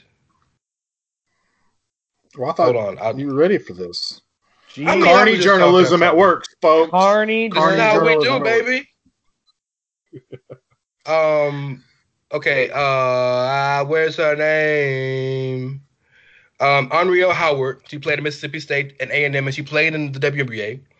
Um you have Russ Taylor who uh, wrestled in WXW in Germany and wrestled in Japan. Uh, a big move for the the the pipeline of Japan. Jiro Higuchi, trained by Tajiri, and like I saw a heartwarming video, a picture of all of the Japanese guys like going out to dinner and like taking them in. They have a really strong bond, and I love that. But the main event is a young man named Alex Zayne, who uh, is a pretty big indie wrestler, wrestled a lot for Blackcraft Pro and some other places. And the Rascalz are coming to WWE. Desmond Xavier and Zachary Wentz. That is a huge move. Now Trey isn't with them. He's the kind of the singles guy of the trio. But if you don't know the Rascalz, the Rascalz to give you an to give you an understanding of the level of interest, the Rascalz, if they would have debuted, if they would have debuted in front of fans, would have gotten the same same amount of pops that Undisputed Era got. The only difference is they don't have the world championships between them, but they're instantly going to be. Um, I, I spoke with Kyle earlier, and I gave him the analogy that Wentz and Dez essentially would be as big a move as if Santana and Ortiz would have signed right off of Leave a TNA Impact, and if Trey Well, would have signed, yeah. like that would have that's a huge. They're, they're a fantastic group. They they're flippy do, but they're stylistically flippy do. But yet they can they can go. They're interesting. Their gimmick is they're stoners. You know, if you ever watched Impact, they got the treehouse where they were always high in the treehouse. People would come to the treehouse. They're they have the dopest gear in their jackets. They got the chalk line jack. They're fantastic. They're So, a two on the small side, but this generation is. But yeah, Yeah. I'm sorry. Go ahead. It works Yes. for NXT. It works for NXT anyway. Uh, if they're going to start out there. So, um, two questions. One, Trey, did he decide to stay where he was, or is he just a free agent? I don't know. I'm not in the inner workings on that. He obviously didn't come with them, so that's the first He- question. he essentially seems to be a free agent, but he's been talking back and forth a lot with Alex Shelley about training with Shelley, and Shelley is the Motor City Machine Guns aren't signed, but they're working currently with T- Impact. So there's a chance he might stay with Impact because Trey was a main eventer in the mat in the main event match when um Rich when Rich Swann won the title. Trey was in that match. Okay. So, and the second question is not a question; it's just a statement. Finally, a good Wentz in the sports entertainment world. Shout out Ricky from Ricky and Clive. Oh, is that because of Carson? Absolutely, it's because of Carson Wentz. Only ones I think about is is emo ass Pete. So yes, I forget the the shitty quarterback of the Eagles. Um, if you don't have How do you anything, get my Kyle shot I know you don't know who they are. I don't know who they are, and I don't. So like, I, I don't want to like get unnecessary. I don't want to say unnecessarily hyped, but like, I don't have really any expectations because I'm not familiar with them. Um, I know that Ethan Page was really happy for them, and that tells me a lot because Ethan Page is a great person. So like, We're waiting on Ethan and Josh to come on over eventually, but they're killing the game in in, in Impact right now. Um, before I'm we talk about very impatiently waiting. man, look, he'd be fantastic in the E. Before we before we get to Takeover, I want to talk about one of the major people going to be featured in Takeover, and that's Rhea Ripley. I don't know if you guys saw the interview she did with um, Lillian Garcia, she spoke about how her loss to Charlotte affected her in her confidence. Um, she says that um, it's funny because I was on Watch Along and I was watching the Royal Rumble, and Charlotte won, and they turned to me and they were like, "What do you think?" I said, "Well, she gets the challenge for any title, so I'd like to see her try me." Uh, that's all I said. I didn't think that anything was going to happen. Then all of a sudden, it was happening. I thought, "Oh my God, did I speak this into existence? Did I make this happen?" It was exciting. I got my golden ticket pretty much from that. And man, even the WrestleMania wasn't what we, even though WrestleMania wasn't what we expected to be, it's still WrestleMania, and it's still a massive deal. Like, yeah, there were no mm-hmm. people in attendance, which sort of sucked, and my parents couldn't be there, which sucked because I wanted to share that with them.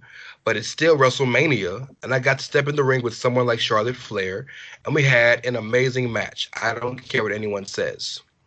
She Yes, later goes on to say, "Yeah, fantastic. Probably maybe the best match. Well, no, there were other good matches, but it It was, was it was one of my favorite matches of the first night, for sure. She further goes on to say, "I feel like this one would have been more difficult than having a crowd there, because when there's a crowd there, you can fe- you can feed off of it. When there's no one, you've got no one to feed off of. We stole the show on the second night. We went out there and killed it. I'm proud of us, and I don't care what the outcome was. At the end of the day, I had my WrestleMania moment. We had an amazing match and we pulled it off. Then she continues to go on. I definitely have gone through a stage where I started losing confidence in myself because I wasn't being portrayed the same way that I was, talking about after she lost the championship. I'm still slowly building myself back up from it, but my confidence was definitely tainted a little bit, which sucks because I try to keep it up uh, so I so I can do my best all the time. I don't know if it was just something inside my head that wasn't getting the picture. I don't know. I got a bit lost after that, but right now I feel like I'm getting back on track. Now, um, I bring that up because I, you know, here I know we are very um, mental health conscious, and I want to. I, I, also want to note that today Triple H had his media call to uh, promote Takeover, and he was asked about this, and he basically admitted Rhea wasn't supposed to lose, but she had to lose because of COVID and the concerns of different countries and the and the shutdown. But Rhea wouldn't have lost if it would have been a regular WrestleMania. But I'm just interested, what do you guys think about that? Because it's so rare we hear a person to the, at that level, like a, a wrestler at that level, speak about how a booking decision, not a match, not a fan interaction, but a booking decision, hurt their and and, and affected their confidence. What do you guys think of her courage to kind of speak up about that? I mean, it makes sense because like a booking decision is booking decisions are your actual job performance review within wrestling in a lot of ways. Like they're not a reflection of like your worth as a person, but within the corporate dynamic, they are like very much the reflection of well, what does the company think of me? And where do they like where do they value me and what is their thought on what I'm good for? And so like I can see why that kind of a booking decision might just like crush your confidence in a lot of ways. Um but also, I just want to point out something that I say all the time on the show before I give it to Karl. Mental health issues affect literally everyone, and all of us should be seeing a therapist. Yeah. Yeah. Um, so my thoughts on it are one, Rhea is going to be great. She'll get through it. Of course, she's already said she's back. She's feeling like she's back on the right track. She is. She already is great. Like I mean, you know, losing to Charlotte Flair in our brains. And this is why you know mental health is so important because you and the three of us can sit here and talk about losing to Charlotte Flair. Is like, okay, but you lost to Charlotte Flair. Like as far as I'm concerned, Charlotte Flair is the greatest women's wrestler of all time. So I mean, it's not like you went out there and lost to someone who's terrible. So for us, we see it that way, right? And she sees it a completely other way, which just shows you the, the effects that those that you know that these kinds of things can have on your mental health. Um, and that said, I like I really liked your point, Kyle, about you know how sometimes booking decisions to these wrestlers can feel like almost like a referendum on how you how good you are, what your skill set is, or how important you are to the company. And you know, I, I think about that a lot because I'm one of these people. Like in my own job, I'm always trying to to like currently at my company, no one can do my job, and for me, that's a confidence booster. You know what I mean? But if someone came in and I could tell that they had the skill set to do my job and that I was replaceable, well, I make pretty good money. Like, what if my boss could keep them on at a cheaper price. You know what I mean? So there's a there's something to that about being at the top of your sport, the top of your profession, whatever it may be, and feeling like, well, I'm being knocked down a peg. Maybe something's wrong with me, and that affects yeah. my confidence. And so I think I think it's important. And Kyle, I completely agree with you. I'm glad you Therapy. agree with me because I can't relate to your feeling at all because I work a job that nobody wants. So like I got jobs. I teach kids. Don't nobody want to do that shit. Look, I just want to point out real nobody quick on the on the edge that I did that, that I did get a raise the other day. I'm just saying. I, I got a. You ain't gonna tell nobody your business. No, no, just I didn't say how much. Just you know that your boy is make. You know your boy got a bump in pay. I'm proud of you, man. I just meant I got job security because like nobody gonna do. stop fucking, but nobody wants to do my job. So like COVID or no COVID, them babies gonna keep coming. That's facts. Sure. Some babies gonna come because of the COVID. Also, real quick though, to the Rhea Ripley point, power to her for being willing to speak out about it because a lot of people don't and they keep it to themselves. So respect, um, respect to her for that because that's that's a big deal and it's hard to talk about. Absolutely. And I want to shout like mental health awareness is so fucking important. That's why I've been such yes, a huge fan of Hangman's new like anxious millennial cowboy thing. Like, let's draw attention to mental health. And I want to shout out to Lillian Garcia because I don't know if you guys listen to Chasing whatever the fuck it's called, but her podcast. But she gets some of the best and deepest, most introspective interviews from the wrestler she she uh interviews and you know she's one of the podcasts that got simulcast and put on the network because you know, they have all the different podcasts on the network now so i just want to give her a shout yeah. out because like not only does it take strength for Rhea to speak about that, but it really takes trust in in for Rhea and uh, that Rhea has in Lillian to speak about that on air. So that's dope. But now it's time to speak about war games. War games. I have to play that. War games. Uh, the way William Regal says war games is the greatest thing in wrestling right now. NXT Takeover War Games. He's pretty fucking great. He's involved. Interesting you said that.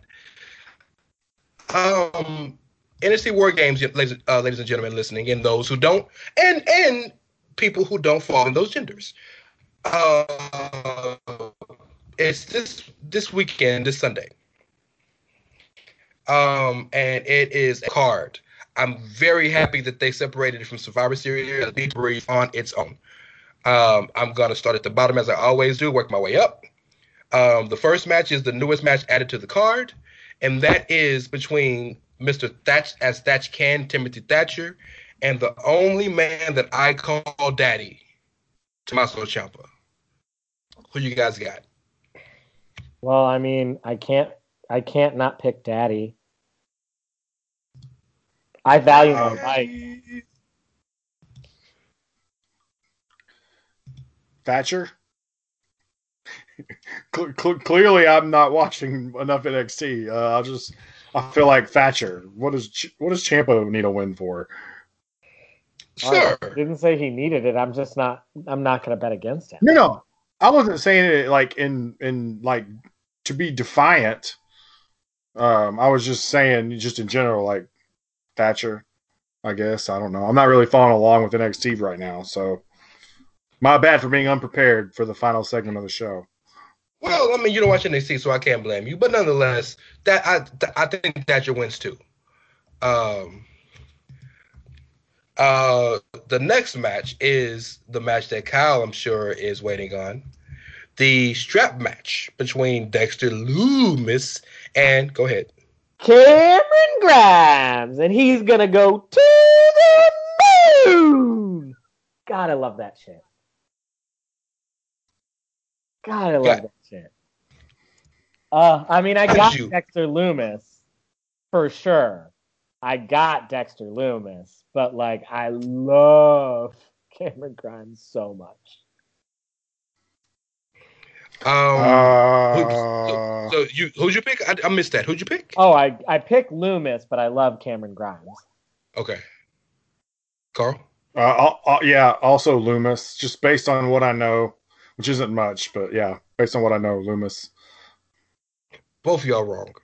Cameron Grimes finally wins and ends the feud and goes on to fight for the North American Championship. Oh, he's Against Leon Ruff? Priest? No, he's gonna face Well, Damian Priest. Well, okay. Speaking of the of the, the of the North American Championship, it will will be defended in a triple threat match uh, between the current North American champion Leon Ruff, Damian Priest, and Johnny Gargano. Shout out to the Ghostface. I got Damian Priest because like he, Shout out to Ghost. he's the whole reason that Leon Ruff won the title in the first place. I think that he catches I think he catches Gargano napping, so to speak. And uh, I think Priest takes the title back. Carlton. Uh, okay, North American Championship seems like the belt they like to pass around a lot, so I could get with that. Uh, I mean, Leon Ruff feels more like a vehicle, I guess, than anything else. So I go with Priest. I agree with Kyle on that. You're both wrong again. Leon Ruff Damn. retains out of, on, on some like sneaky ass roll up shit because he is a he is a vehicle for what's that my man's name one more time? Cameron Grimes. There you go. Cameron Grounds will be your next North American champion. Um, North now it's time. Now it's time. Say the word for me, Carl. Now it's time for. War games. It wasn't as good as the other ones. Um, men's Well, or women's I had a first, guys. do, let's do women's first. It's got a really rich story behind it. Let's That's do a fantastic story, yes. So uh the, the team captains have had major beef. Candice LeRae and Shotzi Blackheart. Shotzi's fucking tank and shit. And and by the way, it's I love it is fantastic the vignettes they've had with Shotzi building the new tank and with all with Ember coming and with and uh and Rhea coming saying you need some heavy artillery and Io now is the engine and like that's so dope to me. But yes, Team Candice is consisted of Toni Storm and Toni Storm's ass. I'm sorry, Toxmass. Dakota Yeah. Kai and Raquel Gonzalez. And Team Shotzi consists of Ember Moon, Rhea Ripley, and the NXT Women's Champion, Io Shirai. Important to note, Team Shotzi Blackheart has the advantage. Who you got, gentlemen? I want to pick Team Got- Shotzi here. I, I just I don't know. I I don't know if this feud is over or not, but at the same time, I just I, I something about it just feels like this is the babyface team's match. Even if the deck feels stacked against them, even though they've got the advantage. Yeah. So I am going to go with Team Shotzi also. Um, and I'll and I'll and I'll say this. Not really, like you guys know, not really like being deep involved in NXT. If there's one thing I see with with with the Shotzi team, they have all the to me personally, okay? They have all the ones that stand out to me as potential superstars. Shotzi Blackheart is a superstar waiting to happen. Io Shirai, same. Rhea Ripley, same. Uh, I don't. I mean, they, th- not that Team Candice doesn't have that necessarily, but not to the same level, in my opinion.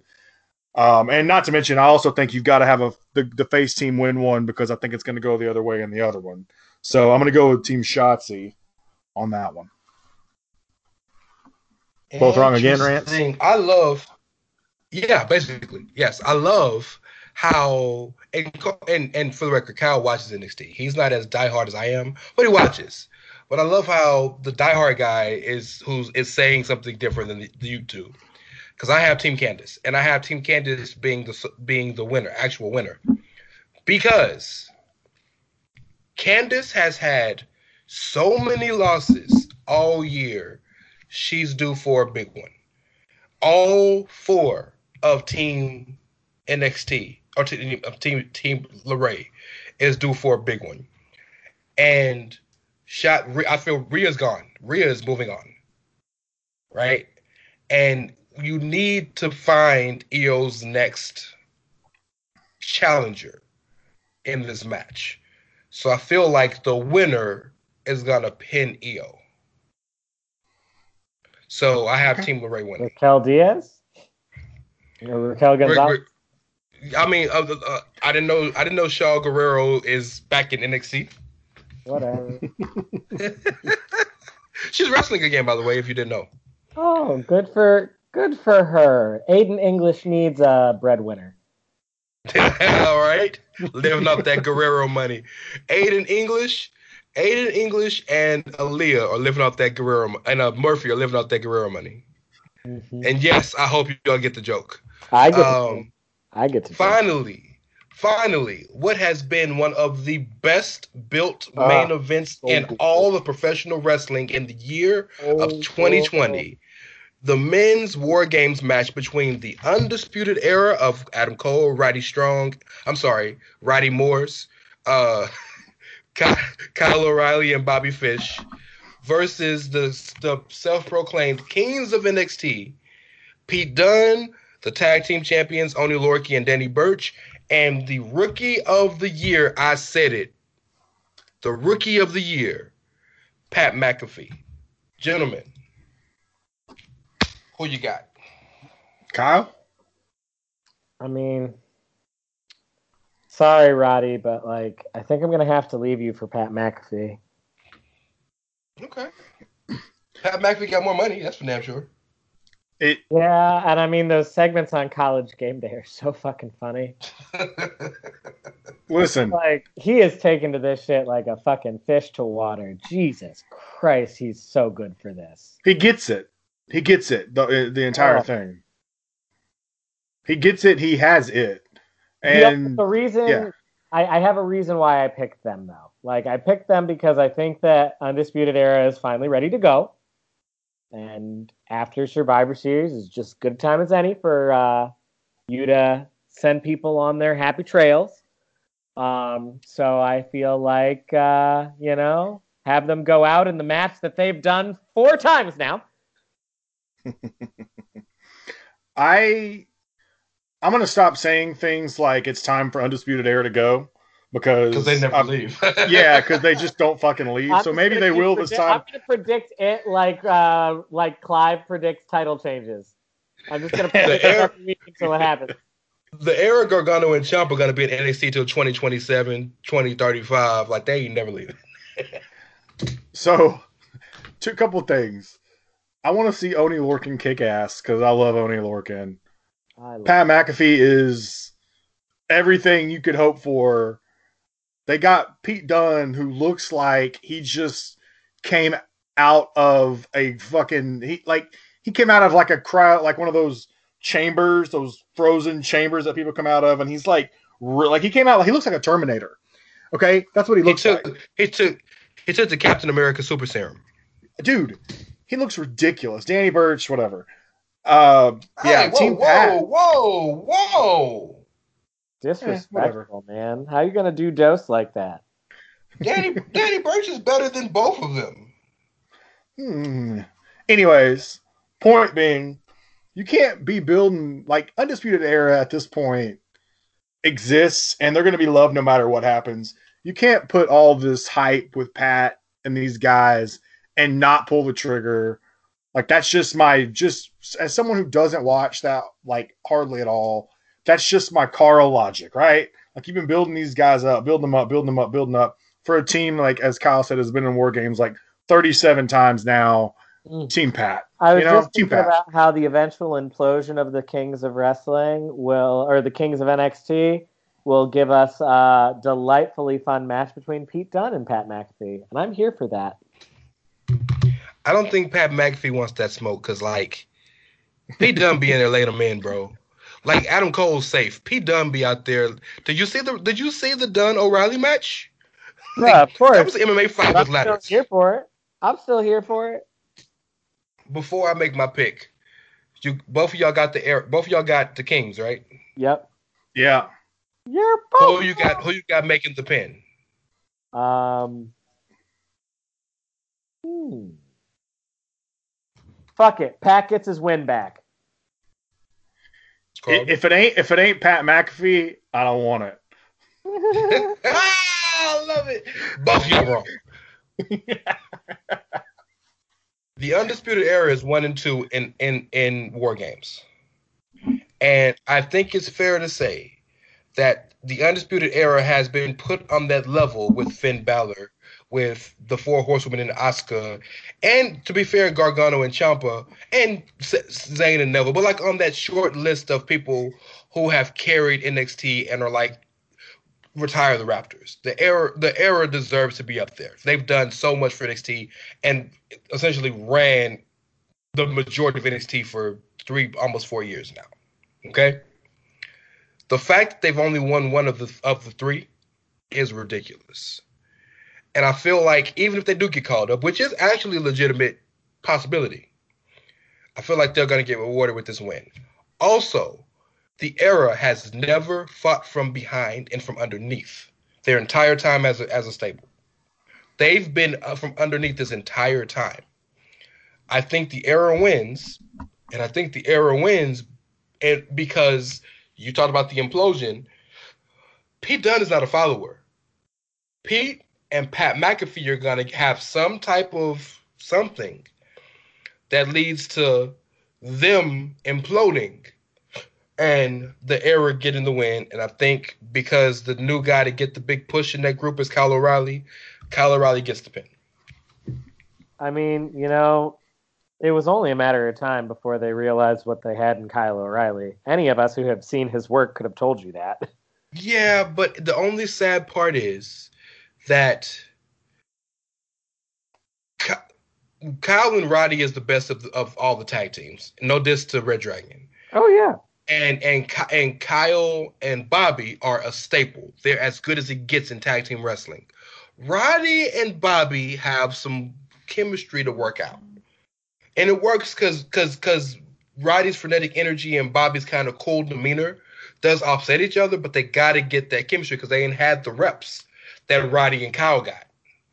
So that's the only reason why it's sad to me because I Kyle isn't just a tag wrestler. Bo- hell, Bobby isn't just a tag wrestler, but they work so well together. You know? But they'll be fine because Well, literally any of them can tag together and any of them can be the singles guy. Well, also though, if we know anything about if they, especially if they get called up, if we know anything about Vince McMahon when it comes to tag teams, when he finds that one guy, of the tag team who he thinks can do some shit, he's gone. Like Let's just be honest. So if he sees something in Kyle O'Reilly that the rest of us, that other people, you know, wouldn't necessarily right. see or whatever, You're right, but that's the secret and the beauty of the undisputed era. All four of them can be tag guys, and all four of them can be singles, so it don't matter. Adam Cole ain't That's no fair. god. That's the beauty of that group. You and I both know Adam Cole ain't no goddamn tag wrestler. He could Adam- do it, but he ain't no goddamn tag wrestler. He started off Future Shock with him and Kyle O'Reilly. Yeah, he was a member of the Kingdom. Murder- He's yeah. been in tag teams. He could do it. I said he could do it. I didn't, but I said he ain't no goddamn tag wrestler. Oh no, Vince McMahon's gonna push him to the moon. That's the one guy that people talk about van- vanilla midgets and smaller guys. Vince don't care because But I say Vince sees dollar signs in Adam Cole. Yeah, he's gonna need a tall rocket to push him to the moon. Shut the fuck up. Baby. La- last point is, and Finn Balor isn't on the card, but who's gonna? Be, no diss to Carl, but you might not. You might not have an idea of this. But who do you think is next up for the NXT title for for to face Finn. Me. Finn isn't wrestling on this. Okay, you can get you can get coup de grace in 1916 at um, Madness Cool. No, no, no flips, just kicks. I'm ready. Let's go, Finn. You know what? Gimmick infringement. No, you know what, Rance? Fuck it. I picked better Dexter say- Loomis. I picked Dexter Oh, Loomis to win the strap match. I'm gonna pick Dexter Loomis to face Finn Balor. I'm so disappointed in you. Can I tell you why? Why? Cause the answer's right in front of your eyes and it's somebody you love. Oh yeah. Is it Pat McAfee? No, Kushida. I mean, that's not. right. Kushida hasn't lost damn near all year since he got that since he got his renewed push, and Finn and Kushida have a long history from Japan. I That's mean, the guy. I'm fine with it. I'm fine with that. I'm gonna pick. I'm gonna predict Finn's next opponent as Ghostface.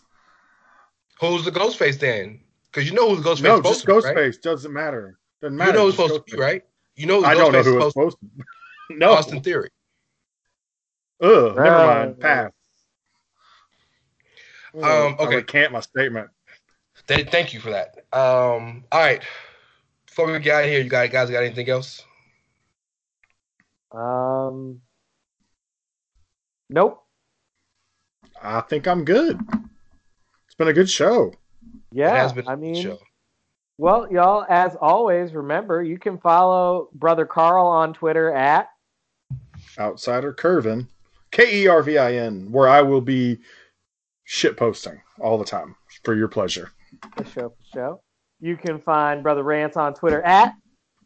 WrestleJoy. No. Sorry, I, had, I had to make one joke. It's Rey Cash, R E Y as in Mysterio, C A S H as in dollars. You can follow the show on Twitter at Outsiders Edge CS. Give me the give me the handle. Give it to Give him. it to me. It's Give it to 'em. Christmas. It's the holiday season. And you know what? Maybe you're not Christian. Maybe you're Jewish. I can get you a menorah. Maybe you believe in Kwanzaa. I get you a kente cloth. Maybe you're in Festivus and I get you a pole. Whatever you want, give me the damn handle. Please. I'll get you. A, uh, listen, I'll give you. I'll get you a Sting shirt because I heard he's the biggest name in wrestling. The Right man now. they call Sting. The, the old the old man they call Sting. I'll get you a shirt. Um, oh yeah, y'all can find me on Twitter at Dr. S'mores. Um, of course, the show is part of the Chairshot Media Group at Chairshot Media, where you Always use your head. Your head. Both heads.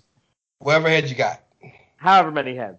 Hold Uh, on, hold on, hold on, hold on. ProWrestlingTees.com slash a chair shot, hashtag journalism, get the shirt. That's ours. Get that. The shit. next shirt coming though, corny journalism.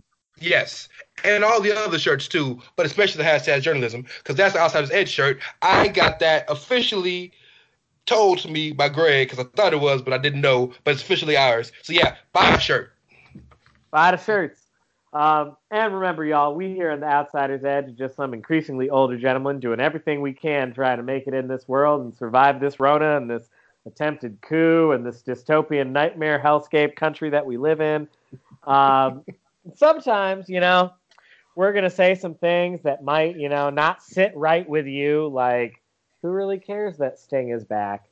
And other times, we're going to say some things that might sit more right with you, like Pat McAfee is fucking awesome.